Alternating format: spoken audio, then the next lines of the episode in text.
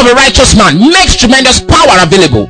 That power is dynamic in its working. It's dynamic.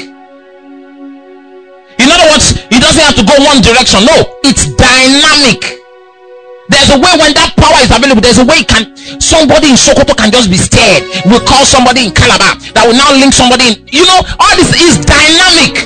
Why? You're making power available. God is not restricted. You are you are restricting it. Say, Lord, uh, it's just, just my uncle. Let my uncle just connect. Uh-uh. When you make this power available, it's dynamic. Why your uncle is still doing uh, and wasting time? That power will prompt somebody else. It's called dynamic in its working.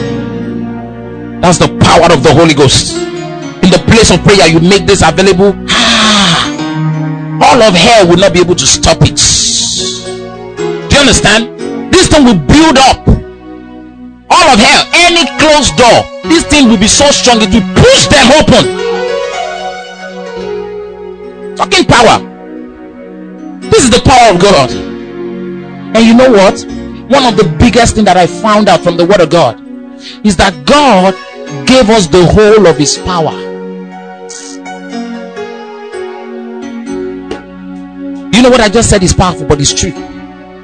It's one of the biggest things that I found out in the Word of God. That God, the whole of His power, is what He put in each one of us. The Holy Spirit that He gave to us is not junior Holy Spirit. It's the same Holy Spirit that functions for Him. The same Holy Spirit. That's the Holy Spirit that He puts inside of you. That Holy Spirit is the source of power. So nothing less. When I found that out in the Word of God, I said, ah, I'm unstoppable for life. The whole world is waiting for me. That's the reason I have this boldness. Now you think about it. If you have all of God's power on the inside, and you've been making use of only small, small ones, you are not complaining. When you catch this revelation, you will never depend on anybody for help. You will depend only on the Holy Ghost. If there is anything you say, I will change it. That's with seriousness. The Bible talks about this man. I, I don't just want to go there.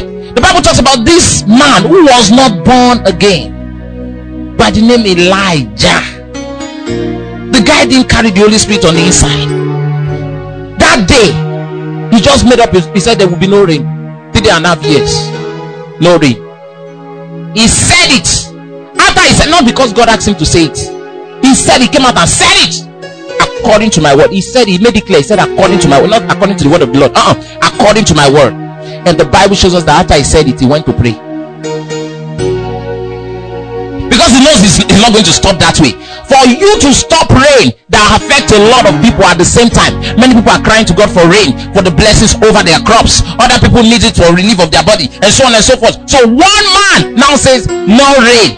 Ah, that's very tough. For God to cooperate with you, you have to convince God. So he had to go somewhere. How did we know? Now, under the Old Testament, the Bible did not reveal that he went to pray. But this one exposed him. James exposed him. James told us that he went to pray so that there would be no... King James Version, same book. Let me show that to you quickly. Elijah was a man subject to like passion as we are. Like passion means he could feel the same thing. He felt tired, he felt pain, and so on and so forth as we are. And he prayed earnestly that it might not rain. You see what he did? But we read it under the Old Testament. He just came out and said there will be no rain according to my word. But this one exposed him that he actually went to pray. And it rained not on the earth by the space of three years and six months. Brothers and sisters, you know the biggie.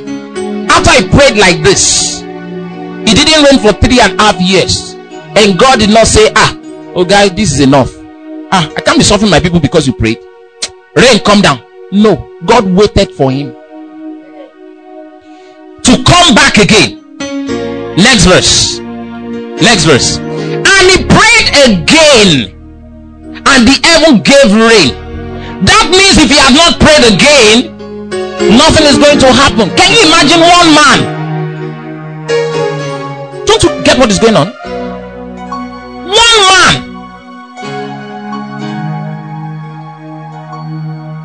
You say, well, uh, they say the exam, there's an issue, blah blah blah blah blah blah. You didn't pray so that they would. It did not favor you the first time. Pray so that they will repeat it. You didn't pray. You said, no, I, I, I can only me pray for everybody. Is that everybody? It has never happened in the issue of. Ah! Hey, yeah, yeah, yeah. Has this ever happened before in the issue of the world? No. Listen, rain is something. God is the one in charge of rain. He's the one in charge. So God determines when it rains and when it does not. It's a blessing from God. So from for a man to now hold back the rain and say, Lord, I don't want it to rain. What did he do? He went to pray. What was he saying in his prayer? Question. He wasn't praying with tongues.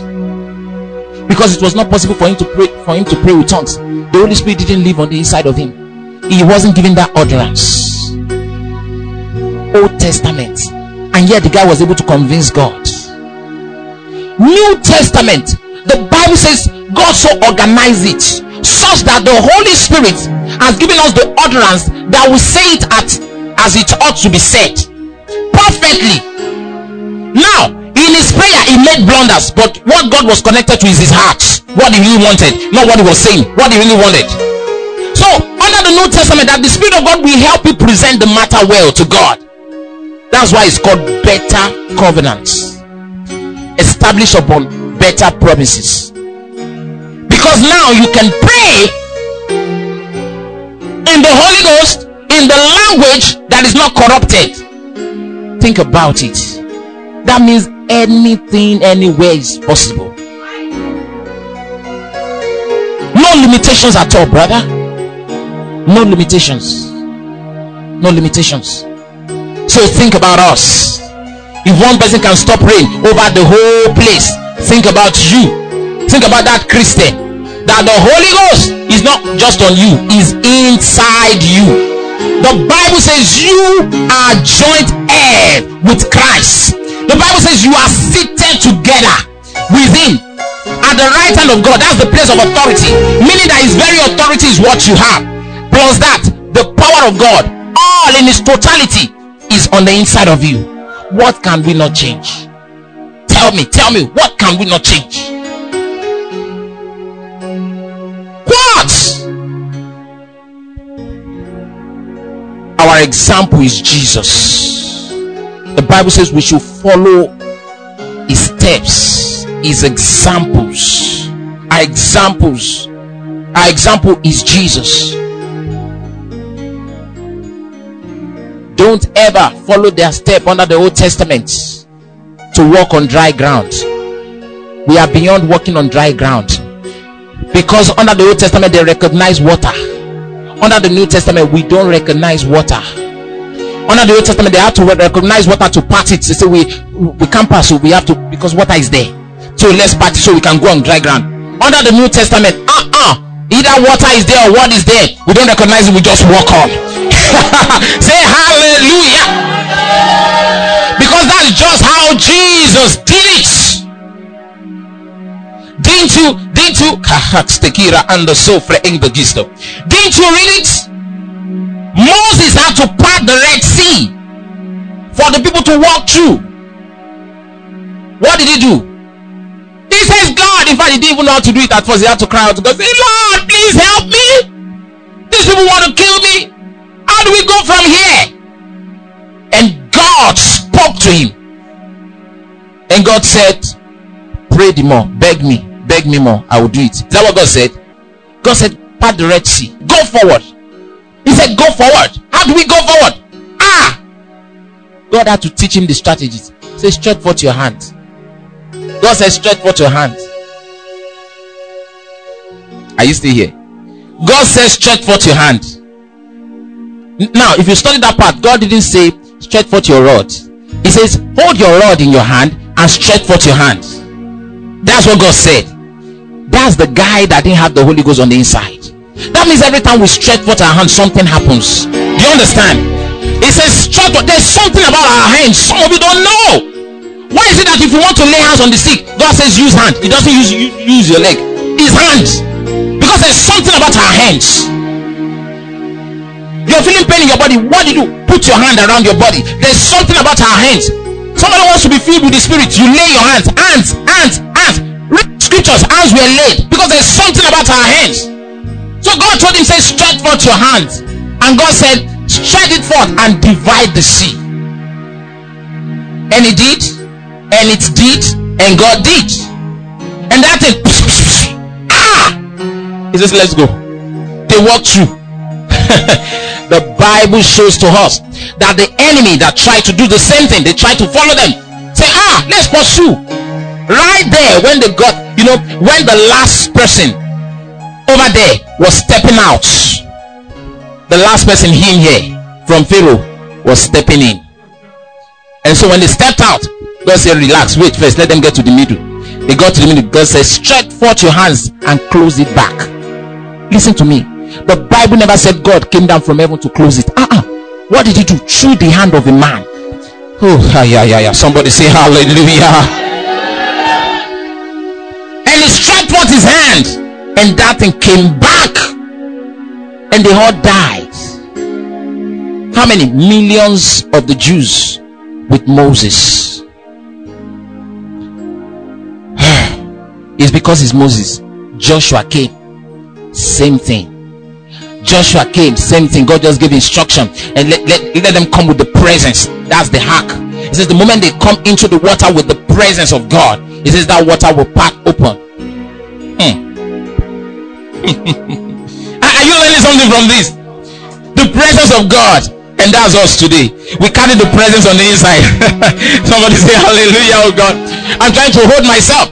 And then when they came in, that is split wide open, and then they walked on dry ground too. They said, well, Moses did it, Joshua did it, glory to God. They walked through. Another guy came by the name Elijah. He didn't carry the whole of Israel. He didn't go with the whole of the Jews. He didn't need to. He just got there because he was coming with his spiritual son. He just got to that water and said, ah, how do we cross from here? He took his mantle, that means his clothes. That thing was afraid. Papa, he just walked for his convenience. Don't you understand? He wasn't going to do it because we are many. Let's go, all of us. Ah, at least God, we have mercy. I can't go see that we are many. You see, that's where you limit yourself. When we are many and we are praying, that's where it will happen. No, sir, you don't have to be many. One man, under the Old Testament, the Bible says, one shall chase a thousand, two shall put ten thousand to flight. Under the New Testament, no, sir. One man with faith will put everybody to flight. Shout hallelujah! Woo! Glory to God. I'm excited about this. Why? Because under the New Testament, one man alone carries the whole of God. That's why. And so Elijah with Elisha walked through. So two of them walked to the other side, and that thing closed back. Now, well, you know the story. Elijah was taken. Ah, Elisha was left. Ah, the mantle from the man of God has fallen. The mantle carries the anointing. The anointing is the effect of the Holy Spirit. So he took that mantle. How is he going to go back now? Elijah is taken. What did he do? The Lord God of Elijah, fire! The thing opened. Same thing happened. One man, he walked through and walked to the other side. Give somebody a high five. Say glory. Now let me show you this one. But when Jesus came, hey, yeah, yeah, yeah, yeah, yeah, yeah, yeah, yeah. Brothers and sisters, Jesus got there. He looked around, no boats. He refused to recognize water. The other ones were thinking, oh, we can't go on water, we may sink, we will sink. Ah, ah, ah, ah. We have to part this thing. Didn't you see how Moses did it? Ah, ah, ah. For Jesus, he did not recognize the water. You see where you are put, you are limiting God. You're trying to recognize, but they said there is a man there, that's the problem. But they said there is one professor there, that's the problem. But there's a man there that we have to go through. But there's a man there. No, no, no, no, no. He says Jesus did not recognize the water. He got there. He did not have the power to pass it. No wasting of time. He just walked on it. Glory to God. Hallelujah. That is who we are born after. We are born after this second and last Adam. Within now, anything is possible.